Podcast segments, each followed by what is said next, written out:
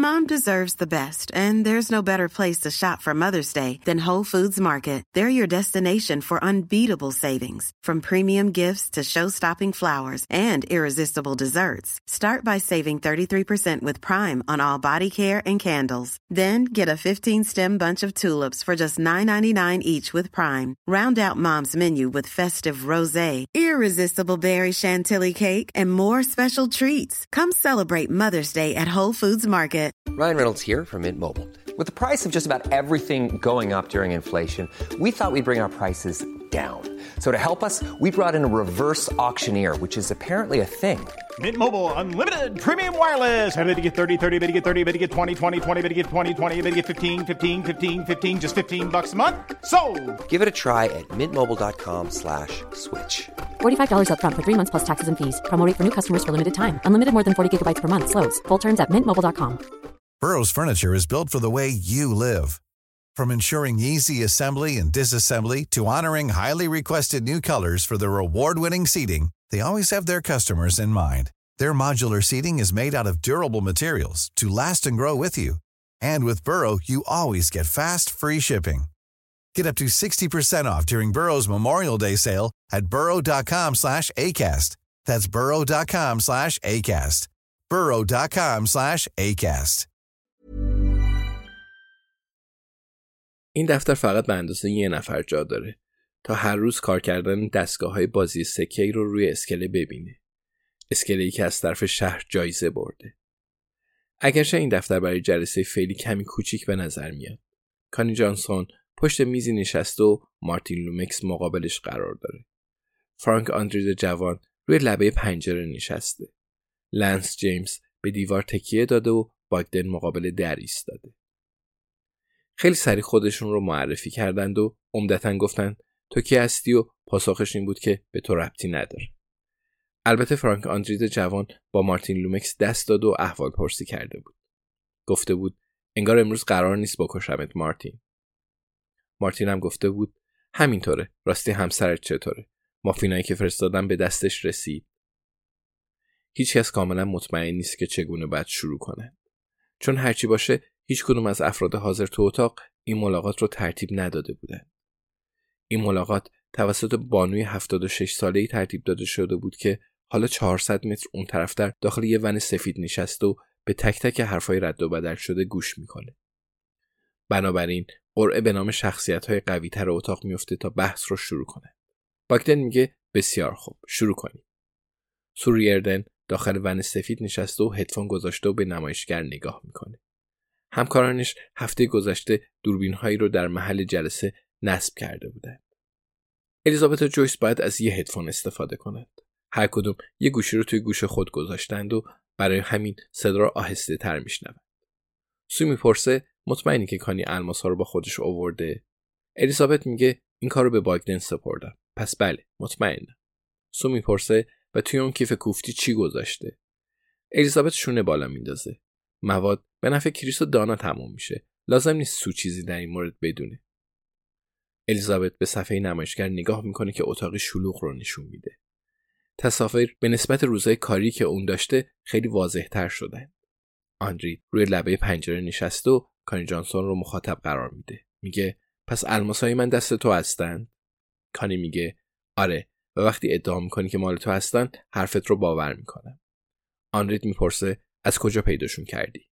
کانی میگه از تو تخم شانسی. تو واقعا عضو مافیا هستی؟ مارتین لومکس میگه ایشون یه تاجر هستن. یه تاجر بسیار محترم. آندرید میگه آره من عضو مافیام. حالا الماسا رو نشونم بده. الیزابت با خودش میگه خب حالا ماجرا جالب میشه. از رویدادهای بعدی خوشحال نخواهد شد. پس برای همه آرزوی خیر و برکت می‌کنه. کانی به طرف ساک دستیش میره. پس کی درباره مواد صحبت می‌کنه؟ اون پنجاه هزار دلارش رو می‌خواد و دوست داره بازم با این افراد کار کنه. البته باید بپذیره که خیلی دلچوره داره. محتاطانه رفتار می‌کنه. همه چیز همونطوری که به اون گفته بودن. همونطور که ویک وینسنت توضیح داده بود. یه نفر از مافیا میاد. چند مرد مسن و محترم و خوشتیب اونجا هستن. خب همیشه تو اینطور معامله ها حضور دارن و باگدن هم اونجاست. حضورش کاملا اطمینان بخش و کانی می‌خواد تاثیر خوبی روی اون بذاره. یه مرد دیگه هم هست. حوصلش سر رفته. موهاش کمپشت شدن اما احتمالا فقط یه بادیگارده. باگدن اون رو می‌شناسه و همین برای کانی کافیه. کیسه مخملی آبی رو روی میز مخابلش می‌ذاره. مرد مسن خوشتیپ میگه خب خدا رو شکر. آندرید میگه نشونم بده. همه الماسا رو روی میز بریز. همشون رو پخش و پلا نکن. همه رو پخش و پلا نکن؟ کانی به خودش فکر می‌کنه این جمله بندی ایراد داره. اما این مرد آمریکایی و این حرفا برای اونا خیلی عجیب نیست. کانی نخ کیسه رو شل می‌کنه و با احتیاط الماسا رو روی میز می‌ذاره و میگه بفرمایید هیچ کدوم رو پخش و پلا نکردم.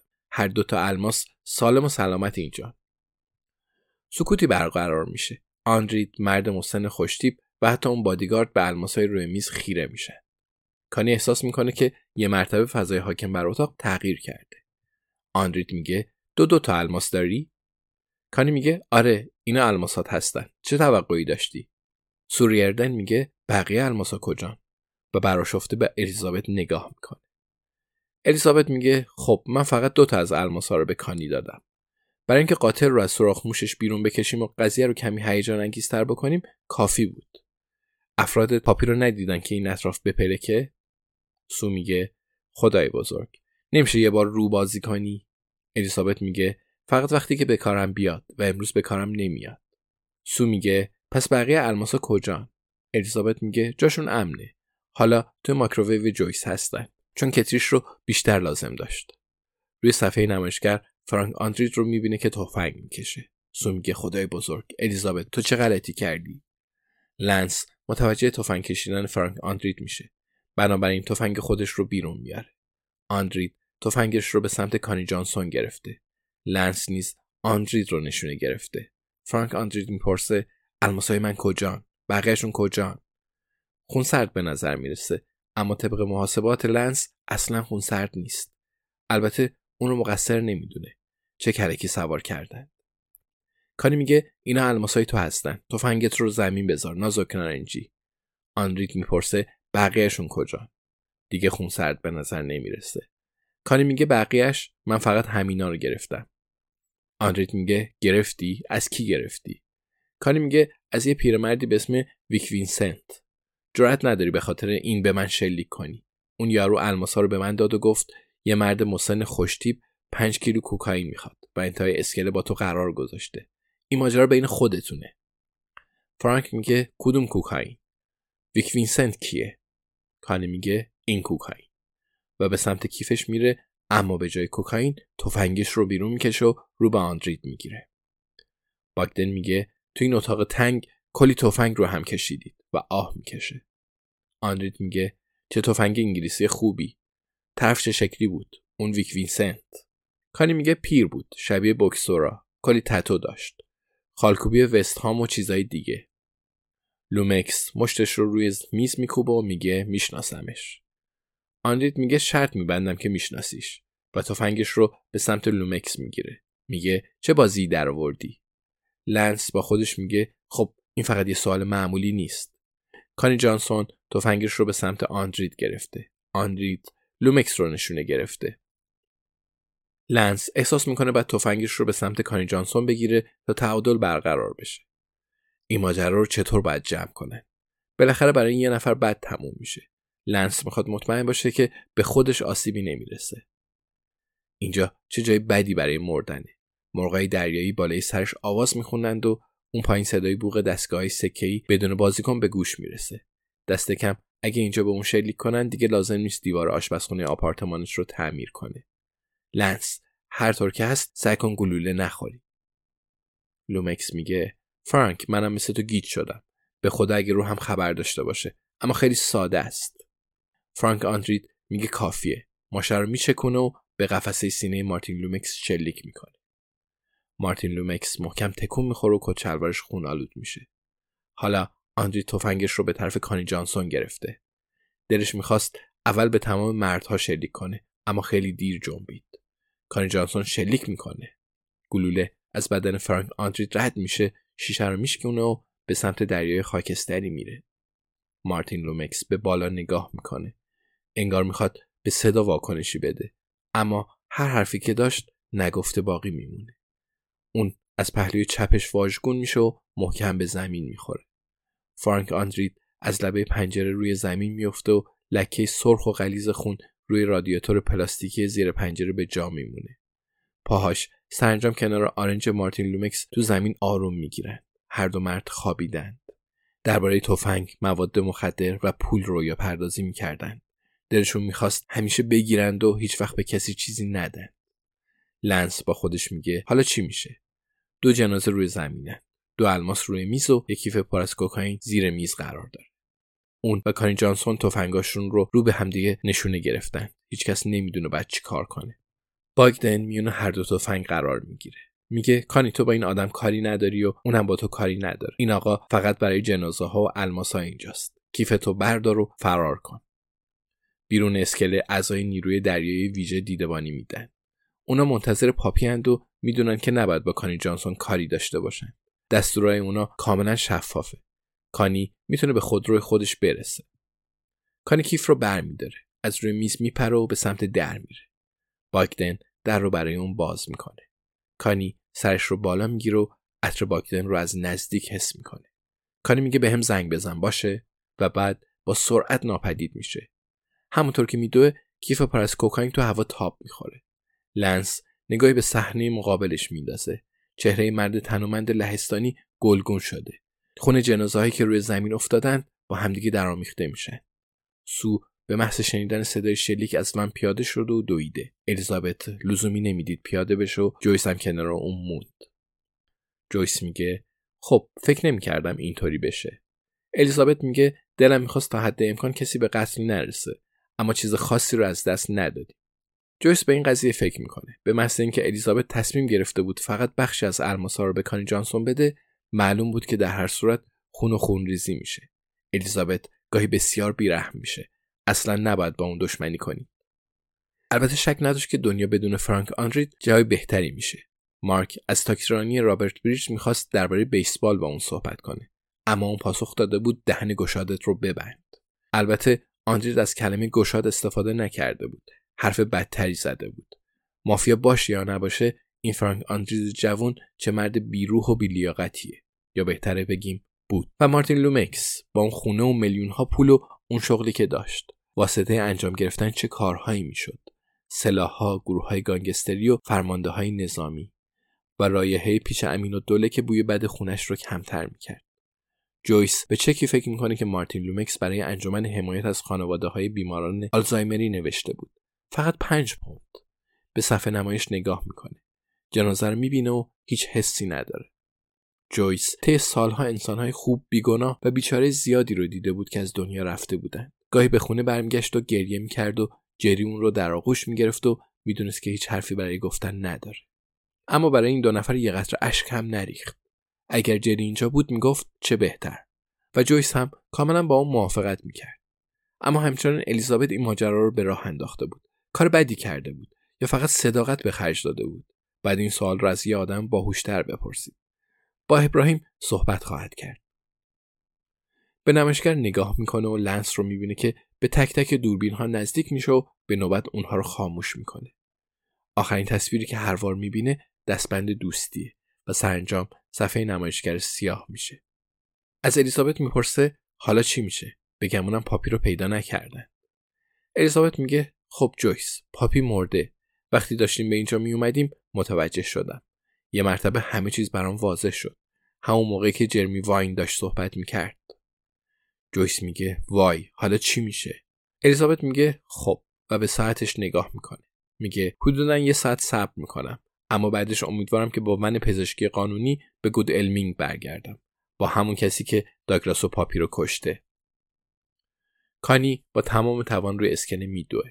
به رئیس مافیا شلیک کرده. عطر باگدن رو از نزدیک حس کرده و هنوز کوکائیناش رو داره. پس خیلی سخته که اوزار حلاجی کنه. بعد به اون دفتر برگرده. دور هم جمع شن.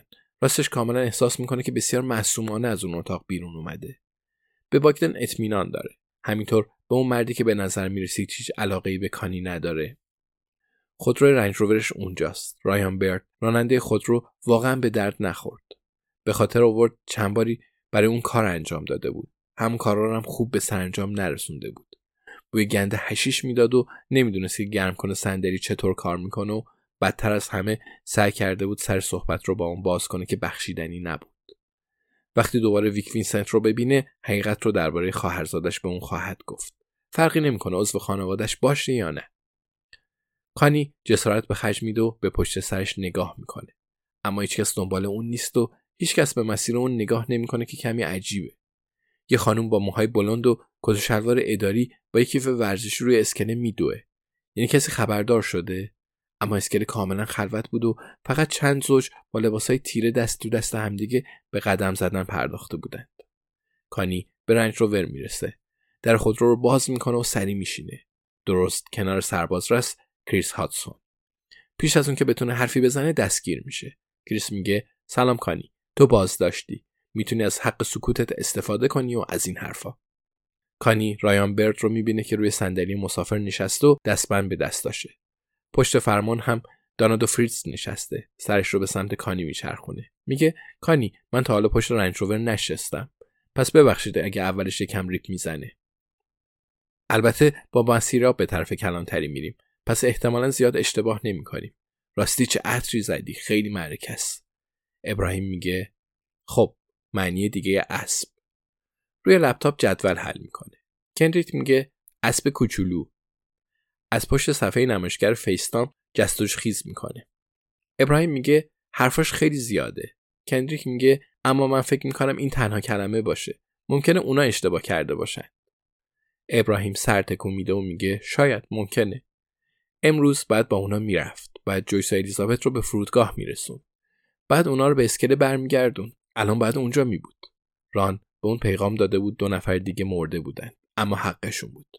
پس همه سرحال به نظر می‌رسن. مارک از شرکت تاکسیرانی ران رو به خونه میرسونه. با خودش ماهی و سیب زمینی آورده. الیزابت و جویس همچنان شب طولانی پیش رو دارن. کندریت می‌پرسه هنوز درد داری؟ ابراهیم میگه آره اما وقتی با پدر بزرگ حرف می‌زنم درد ندارم. وقتی با تو هم حرف می‌زنم هم همینطوره. دانا از پنجره رنج روور الیزابت و جویس رو می‌بینه که از یه ون سفید پیاده میشن. الیزابت دانا رو پشت فرمون می‌بینه و سرشار از امیدواری به اون نگاه می‌کنه. دانا انگشتای شستش رو بالا می‌گیره و آرزو موفقیت می‌کنه. الیزابت سر تکون میده و بی صدا و با حرکات لباش میگه آفرین. حالا ران کنار پنجره راننده ظاهر شده. دانا میگه خب امروز همه اینجان بازنشسته ها پیکنیک گرفتن. کاری میگه این ویک وینسنته و تا جایی که دستبندش اجازه میده خم میشه و میگه این مواد برای اونه دستگیرش کنید ران به کانی نگاهی میندازه و میگه تاره اسمش رو هم نشنیدم عزیزم. انگار مثل اشتباه قشنگه. ران به کریس نگاه می‌کنه. میگه خب چیکار کرده؟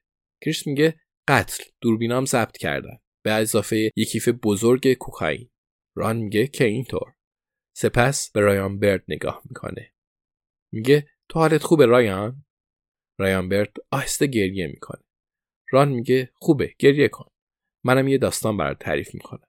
چند هفته پیش تلفن همراه یه آقایی رو دزدیدی. هم سن و سال من بود اما بزرگتر به نظر می‌رسه. موهاش هم کمی ریخته. به پشت سرش لگت زدی. من گریه های دوستم رو هم دیدم. می‌دونی؟ به خاطر کاری که می‌دونی؟ به خاطر کاری بود که تو کردی و من اصلا خوشم نیومد رایان. می‌دونم که اهمیت نمیدی پسر قشنگم. اما اون کسی که میگم بهترین رفیق منه. دلم می‌خواد اسمش رو حفظ کنی. متوجهی؟ ابراهیم عاریف هر شب توی بند اسمش رو با خود تکرار کن. هیچ کس با ابراهیم عاریف در نمیفته هانی دوباره به جلو خم میشه. تا جایی که می‌تونه به ران نزدیک میشه و خشمگین میگه وقتی بیرون بیام میکشمت. ران به اون نگاه می‌کنه. میگه خب من 75 سالم و احتمالا تو سی سال تو زندان میمونی. باشه موافقم. دانا باکدن رو می‌بینه که به اونا نزدیک میشه. وای پسر. پشت ران میسته و اون رو از پنجره دور می‌کنه و میگه وقت رفتنه. ران انگشتش رو تکون میده و آخرین بار به رایان برد نگاه می‌کنه که در حال گریه و زاریه. ران میگه ابراهیم عاریف یادت نره رایان. باکدن به دانا نگاه می‌کنه. میگه تو دانایی؟ دانا تایید می‌کنه و میگه آره. باکدن میگه من باکدنم. دانا میگه می‌دونم. باکدن سر تکون میده. میگه باشه. بعد به صندلی عقب نگاه می‌کنه و میگه سلام کانی. کانی میگه همتون رو می‌کشم. تک تکتون رو. باکدن موافقت می‌کنه. میگه دیر یا زود شکی نیست. دانا دور شدن اون رو تماشا می‌کنه. در حالی که بازوش رو دور گردن ران انداخته.